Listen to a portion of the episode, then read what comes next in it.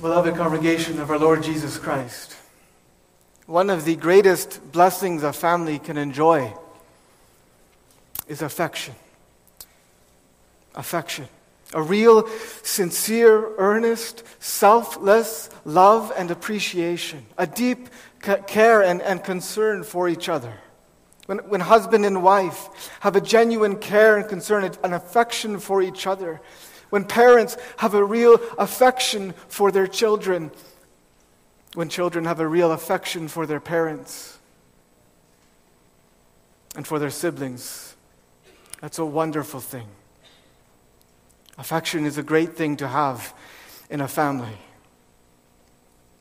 The problem is that having and holding on to affection for one another isn't easy, at least not always. Perhaps, perhaps you know what a painful experience it is to be part of a family without any affection at all. That happens. Or perhaps you know someone who's, who's part of such a family. But even if, if, if that's not the case, we, we, we all know we can all struggle, can't we, with affection, constant affection for, for one another in our, in our families. It's, it's not easy in, in natural families to have affection because of, because of our sinful nature. But it's also not easy. It's also hard to, to have and to hold on to affection for one another in, in many other contexts too, in, including in churches. And perhaps it's even harder today and perhaps it's harder, especially in our culture, with all of its focus on the individual. The risk of beating a dead horse, I'm going to mention the word COVID. COVID may be behind us, but how many relationships are still broken or strained because of it in churches all across the world? perhaps even among some of us this morning. It, even apart from COVID, if we think back to before it all happened, how much, we could ask the question, how much deep affection was there between us as church members, between believers? Where the grace of God is, there is always, there is always some. But it's something we can, we can always grow in, can't, can't we? Perhaps the reason COVID was so divisive, perhaps part of the reason was that, that there wasn't such affection, much affection among us.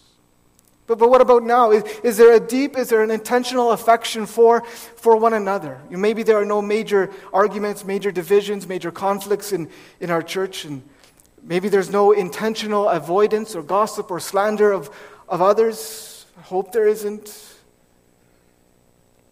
But, but even if there isn't that, do, do we have a deep, a spiritual care and concern for each other? Or are we content to just come to church, maybe speak to a few people we know and are comfortable with, and then leave and carry on with our own lives? Is our affection for one another perhaps something we tend to neglect? Well, maybe you want to respond that question, to that question by saying, Well, that's not really the important thing, Pastor. What matters is, is my personal relationship with God. Of course, it's true that your relationship with God is supremely important. But you see, when by grace you do have a personal relationship with God in Christ, that should produce, that should produce an affection for others, especially for our fellow Christians because they are partakers with you of grace. God's unmerited, undeserved favor. Being partakers of grace together should result in affection for each other. That's what our text, Philippians 1, verses 7 and 8, in its context, is teaching. Paul's affection for the Philippians in this passage is very clear. It begins already in verse verse 3, really at, at, in, in verse 2 or verse 1 already, but already in verse 3, he's thankful for the Philippians, isn't he? I thank my God upon every remembrance of you. He has a concern, a care for them. I have you in my heart, he he says in verse 7.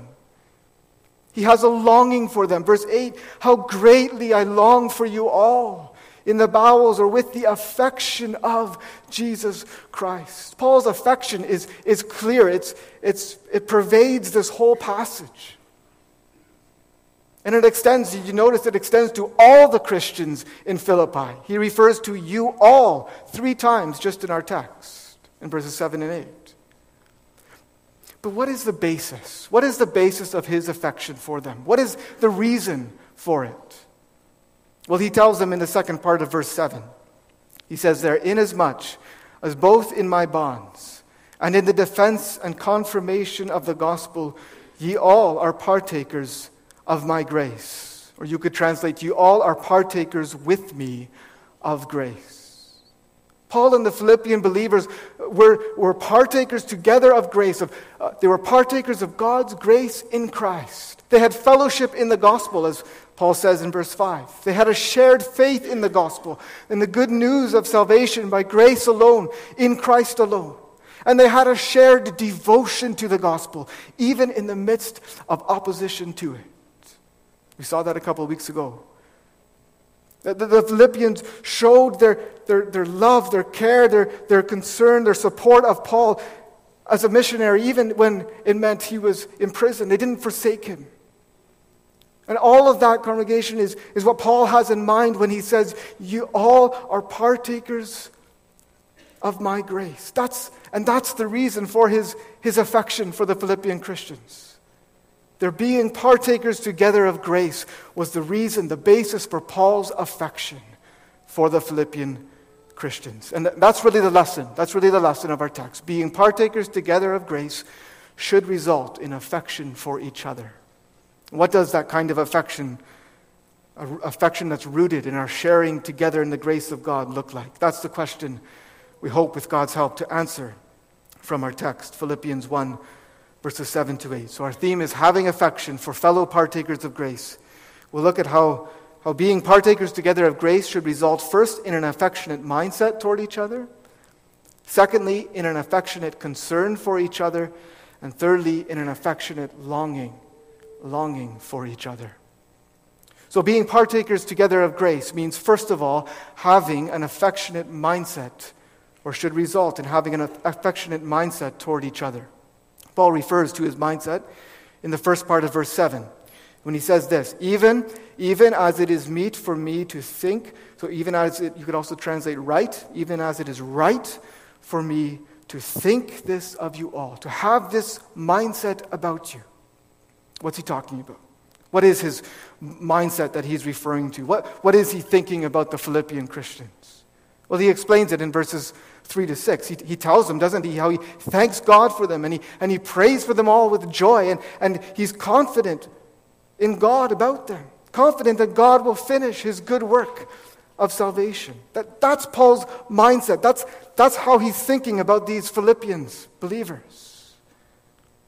And that's what he's referring to then when he says, Even as it is meet or right for me to think this of you all, because I have you in my heart inasmuch as both in my bonds and in the defense and confirmation of the gospel, ye all are partakers of my grace. You, you see what Paul is saying here? I want to make sure we understand the logic. He's saying they're all partakers of his grace. They all shared with him in the grace of God revealed in the gospel. It, that was clear from the way they cared for him, even in his suffering for the gospel's sake. And because of that, Paul's mindset concerning them, his thoughts of them were full of affection. It's actually strong language. It's meet or right or just for him to think this way of them. Meaning, it would be wrong for him not to. It would be a sin for him not to. Their being partakers of grace together with Paul resulted in, even required or demanded, Paul's affectionate mindset toward them. And the same is true for us. Being partakers together of grace should result in an affectionate mindset toward each other. That means, that means, for one thing, being thankful, being thankful for each other. Paul says in verse 3 that he thanked his God upon every remembrance of the Philippian Christians. He thanked God continually. He thanked God repeatedly every time he thought of them because of their ongoing fellowship in the gospel, because of their steadfast faith in Christ, because of their steadfast commitment to Christ. He didn't view them with suspicion. He didn't hold himself aloof from them. He had no reason to. He knew they weren't perfect, but their actions proved that they were saints in Christ Jesus by grace. Their actions proved that they were partners with him in the gospel, and he counted that as a rich blessing from God. Something to never take for granted, but to be continually thankful for. And so, beloved, if we are believers, if we are partakers together of grace, our mindset toward each other should be one of thankfulness for each other. You know, sometimes that's not easy. Sometimes your fellow believers can get on your nerves. Sometimes they can disappoint you. Sometimes they can fail you. They don't live up to your expectations. Maybe they don't view things or think or do things exactly the way you think they should.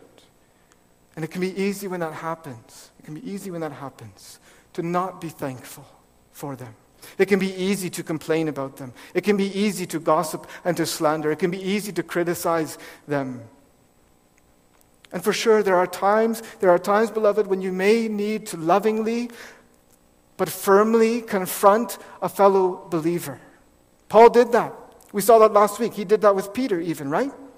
Peter was compromising the gospel by not eating with the Gentiles out of fear of some of the Jewish Christians.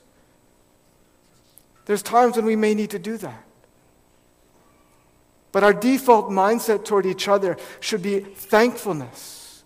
The way we view fellow believers in Jesus Christ, whether they're, they're in this church or whether they're in another church, the way we view them should be preset, as it were, to thankfulness because they are fellow partakers together with us of grace. Having an affectionate mindset toward fellow believers means being thankful to God for them. But it also means praying for them with joy. Paul talks about that in verse 4. He tells the Philippians, I thank my God upon every remembrance of you, always in every prayer of mine, making request, or for you all, making request with joy. Paul is filled with joy as he, as he thinks of as he, and as he prays for these dear Christians because they are fellow partakers with him of grace. Hallelujah. Praise God. Their lives showed it. And that moved Paul not only to pray for them, but to pray for them with joy. And that should be our mindset too, beloved.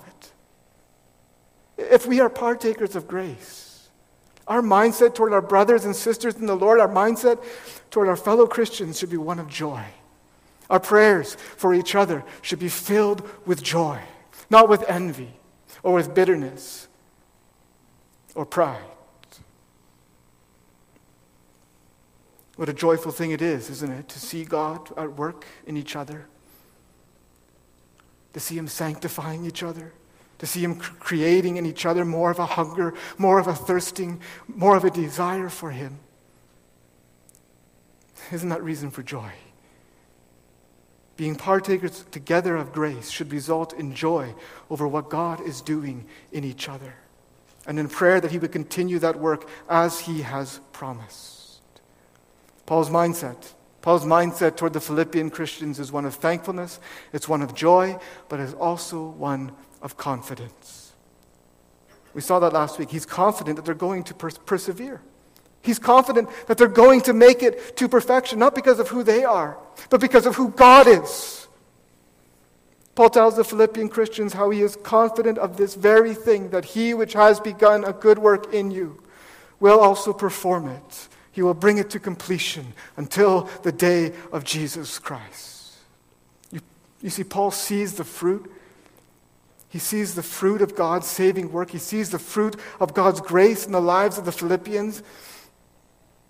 And that gives him confidence that it will continue, that it will be completed, because he knows, he knows that God always finishes what he starts. He never forsakes the work of his own hands. And that gives Paul then this, this affectionate mindset, this confidence regarding the Philippian Christians. And again, beloved, Paul should be an example here for us. Being partakers together of grace should result in a mindset of confidence concerning each other. When we see the marks of grace in another person, that should give us great encouragement. You know, sometimes we're, we're, we're slow, we're hesitant to recognize and acknowledge God's work, aren't we, in others? We worry about giving people false hope. We don't want to do that. So we tend to err on, on, on being critical. After all, we can't see into their hearts, and that's, that's true. But, Paul speaks very confidently here, doesn't he? He sees the outward fruits of grace. He hears the Philippians' profession of faith, and he sees that their walk and their conduct is consistent with that faith. And he says, That's God. That's God. Only God can do that. And shouldn't we have the same mindset also when we see the outward fruits of grace in each other? Isn't failing to do that actually, in essence, proudly despising God's grace.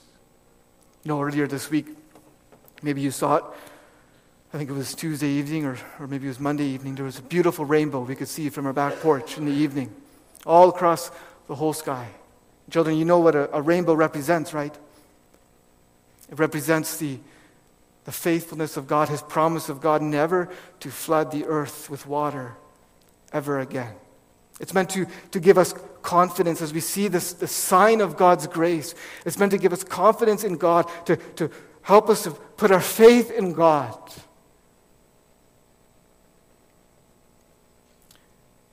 It would be wrong, wouldn't it, to see a rainbow and then to say, well, this rain is sure hard. I don't know if it's, man, it's going to flood the whole earth again. That would be wrong. This is God's promise. It's sign of his promise. And, and when we see congregation, when we, when we see the evidence of God's grace, the rainbow of God's grace in each other's lives, isn't it wrong? I ask, isn't it wrong to say, well, I don't know. I don't know. Isn't it wrong to fail to give him the glory for it? To, to think, to act as if it's nothing. It's just nothing. It's something that, well, that's just natural. I, I realize we need discernment here, congregation. I'm not saying, I'm not saying we should presume salvation if there's no evidence of it. And I'm not saying we should affirm everything our fellow Christians do and approve everything they do. We, we need to be discerning. But where there is evidence, even if it's small, even if it's mixed with so much corruption still, we should be encouraged and we should be encouraging.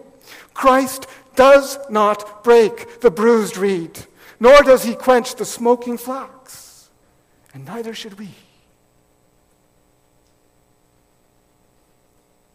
Being partakers together of grace should result in an affectionate mindset toward each other, a mindset that's marked by confidence in God.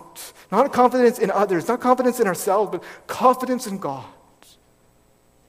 How do you think of other Christians, other believers, other partakers of grace, also even in this church building here, maybe in front of you, maybe behind you, maybe on the other side? How do you think of them? Do you think of them with affection? Are you thankful for them? Do you pray for them with joy? Do you express confidence in God about them? Or are you suspicious of them? Are you critical of them? Do you tear them down in your thoughts, perhaps, or, or even in your words and actions? Let us be, congregation, like Paul. Let us have a loving, affectionate mindset toward one another. You remember what Jesus said in John 13, verse 35? By this, he said to his disciples, shall all men know that ye are my disciples, if, if you have love, not just tolerance, but love, affection, love, one to another. the kind of love that makes us willing to stoop down and wash each other's feet. Having affection for fellow partakers of grace means having and cultivating an affectionate mindset toward one another. We see that in Paul. He thanked God for them. He prayed for them all with joy. He had confidence concerning them that God would bring his work of grace, his work of salvation in them to completion. But he also had an affectionate concern for them. This brings us to our second point an affectionate concern. Look with me again at verse 7. He says, Even as it is meet for me to think this, to have this mindset of you all, because I have you in my heart. Paul had them in his heart because they were fellow partakers with him of grace. He had an affectionate concern for them. His concern, a concern that was so deep. It penetrated down to, to his heart, to the very, the heart was the very, is the very core of our being. It's like, it's like they're a part of Paul. They're united to him, and, and he's united to them. Paul uses similar language, you know, in, in 2 Corinthians 7, verse 3. He he says this about the Corinthian Christians Ye are in our hearts to die and to live with you. You see, Paul recognized that being a Christian isn't just an individual matter. It isn't just about him and God. Being a Christian is about, it's, it's about being part of a church. It's about being part of the spiritual family uh, of believers in Christ. Paul and the Philippian believers were joined together as fellow partakers of grace, and that produced in Paul a deep concern for them, just like he was, we would be concerned for ourselves, our own bodies. A concern that affected how he lived. He didn't live for himself. It's obvious from the situation that Paul's in, the circumstances he's in. It's good to remind ourselves of this. Where is Paul writing from? He's not writing from a, a, a nice study with a nice view of the mountains. He's not being paid to write this letter. He's writing it as a prisoner for the sake of the gospel. It's been about 10 years, 10 years after his first visit to Philippi. He's already been in custody for several years, first in Jerusalem and then, then in Caesarea, where he had appealed to Caesar. We can read about that in Acts. And now he's in Rome under house arrest chained to a Roman soldier all the time. See, you can read about that in Acts 28, the last chapter of Acts. And from other sources, we know that the length of that chain, the length of that chain was about 18 inches long. So that's Paul's situation. He can never get more than 18 inches away from a Roman guard. He's a prisoner awaiting Caesar's, waiting for Caesar's verdict. He can have visitors, people can come and visit him, but Paul himself can't go anywhere. It's not an easy time for him. It's, this is life, life in the trenches. But what is he concerned about? Himself? His circumstances? He's not thinking about himself. It's not himself he has in his heart. It's his fellow partakers in grace. It's the Philippian Christians. Instead of being full of self pity because of his difficult circumstances, instead of being concerned about himself, his heart is just overflowing with affection, with a deep concern for the Philippians, for their well being. He has them in his heart because they're all partakers with him of grace. What about us? Many of us are confessing Christians. We're confessing members of this church or perhaps of another church. We worship together every Sunday. But do we have a Paul like concern, a deep, affectionate concern for each other? Do we have, do we hold each other in our hearts? Does the way we live, do the, do the things we do, the things we say or don't say, and how we say them, do the things we post online, do the decisions that we, we make reflect a deep, a heart level concern for each other? Isn't it so easy to forget that? Isn't it so easy to be more concerned about ourselves, more focused on our circumstances, more focused on our comforts, on our desires, on our freedoms, on our rights, than on the well being, on the spiritual well being of each other. My guess is, congregation, my guess is, my guess is that many of us, myself included, struggle with this. We find this challenging. You see, we don't tend to think like that. Our culture doesn't tend to think like this.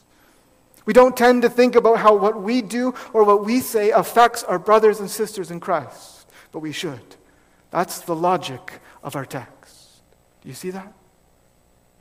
I have you in my heart, Paul says, because inasmuch as both in my bonds and in the defense and confirmation of the gospel, ye all are partakers of my grace. Being fellow partakers of grace should result in an affectionate concern, a deep care and concern for each other. And not just some of the time, but really all the time. Paul speaks of his, his having, present tense, his having the Philippians in his heart. He constantly, he continually has them in his heart.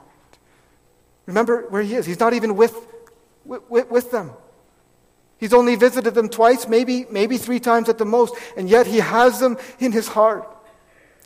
One commentator put it this way Paul, Paul was not a friend who followed the common practice out of sight, out of mind. That wasn't Paul. No, his deep concern for them was constant, it was ongoing. And in some ways, the Philippian Christians made that easy for him. You see, they too had him in their heart. They had shown that by their, their sacrificial support for him time and time again. Paul refers to that at the end of Philippians.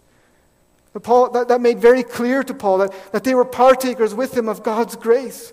They weren't the kind of people that Paul speaks of in Philippians 2, verse 21. They weren't people who seek their own and not the things which are of Jesus Christ. They were people who obviously did seek the things of Christ. They cared for and they supported him in his imprisonment for the gospel and in his trial, in the defense and confirmation of the gospel. And that certainly made it easier. It would have made it easier for, for Paul to have them constantly in his heart. But the point is, ultimately, it was their shared trust in Christ that made them so dear to him. So dear to him. So that he had them in his heart. And so, congregation, it should be with us. It should be with us. You know, sometimes we talk about church like it's something we do on Sundays. We go to church on Sundays. And in, in a certain sense, that's true, and that's important. It's good. But there's more to it than that. When we leave church and go back home and, and go back to our jobs, we, we, we shouldn't have an out of sight, out of mind attitude. We should be having our brothers and our sisters in Christ in our heart. Being partakers together of grace should result in a constant, in an ongoing concern for each other. By grace, congregation, it's by grace when that's so among us. And I think it is. But we can grow in it. Think, think about what that might look like in your life. What would that look like? It could look like many things, depending on your gifts, your opportunities. It could look like doing regular Bible studies and prayer meetings together. It could look like inviting people over, and not just people you know, not the ones you already know, but maybe people you don't know from church or you don't know that well, inviting them over for a meal and, and some fellowship. It could look like sending a text to someone or calling, calling them up to see how they're doing. It could look like visiting a member who's suffering in some way. It could look like praying daily through the church directory for a few families each day. It could look like giving something up that you want to do, or maybe even have a right to do, in order not to cause a fellow brother or sister to stumble.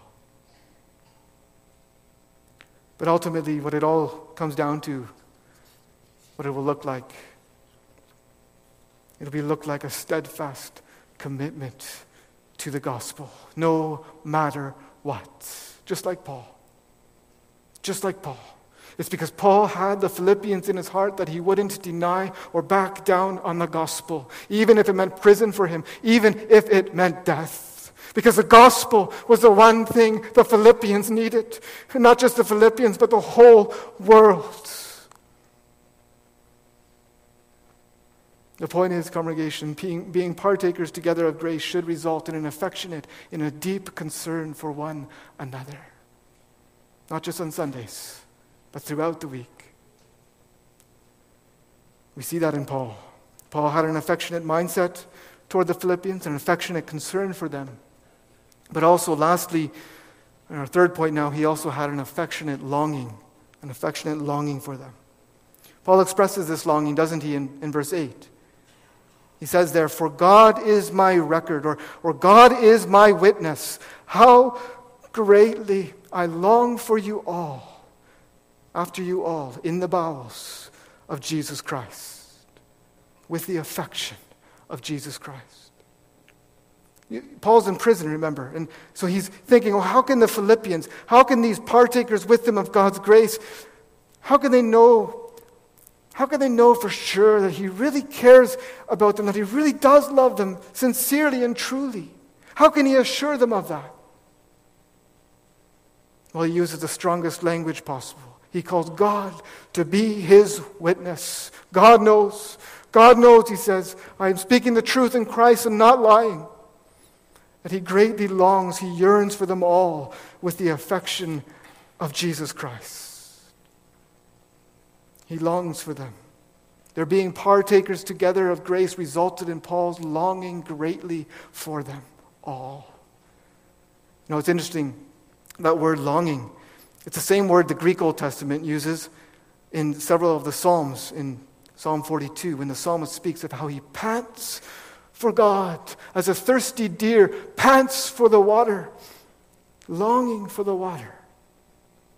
It's also used in Psalm 84, verse 2, when the psalmist says, My soul longs, yes, even faints for the courts of the Lord.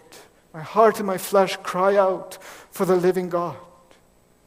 In Psalm 119, verse 174, the psalmist says, I long for the Lord's salvation.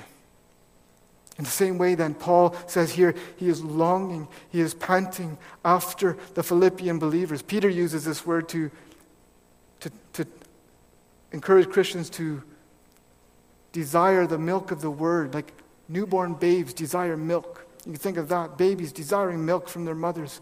That kind of longing. That's what Paul's speaking of. I have that kind of longing for you. I long for you greatly. He longs to see them. He longs after the Lord's people. He longs to be with them. Not just some of them, but all of them. But you know, the most striking thing about his affectionate longing is the depth, the depth of his longing.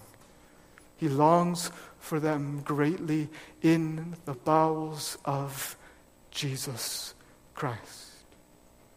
That's a bit of a strange expression. We don't use that kind of language today anymore. That's why some translations substitute the word affection for bowels. I, I long for you all, after you all, with the affection of Jesus Christ. But you know, that word bowels, it can help us actually understand the great depth of Paul's love, the great depth of his affection. It's a kind of longing you feel when someone, you're, you're separated from someone you love. Per, perhaps they've died. Spouse, maybe, passed away. Or maybe a child leaves home, goes to college, or, or gets married, and leaves home, there's that empty feeling in the very pit of your stomach, that longing, that yearning. That's the kind of longing Paul, Paul had for the Philippians. But you know, it's not, it's not his own. He doesn't long for them in his own bowels. That's not what he says. I mean, that's, that's true, but but notice the language he uses. I long for you. I long after you all in the bowels of Jesus Christ. There's no deeper affection than that. Isn't that a beautiful thing to think about? The bowels, the deep affection, the compassion of Jesus. How deep, how deep, how deep that is. Know, we, we read about Christ's compassion in the Gospels. And the, compassion, the word compassion is often the same root word as used here for bowels. Christ was moved with compassion on the multitudes, Matthew tells us in Matthew 9, verse 36, because they fainted and were scattered abroad as sheep having no shepherd. His compassion moved him then to urge his disciples to pray, pray the Lord to send more laborers into the harvest. Christ's compassion moved him to heal the sick and, and, and, and, and to raise the dead. Christ's compassion moved him to feed the hungry. Christ's compassion moved him to teach the Word, his God's Word. And Christ's compassion, his love, is what moved him to suffer and to die on the cross. Paul's saying, that's the kind of affection, the kind of love I have toward you, dear Philippians. How can that be? It's because Christ lived in Paul.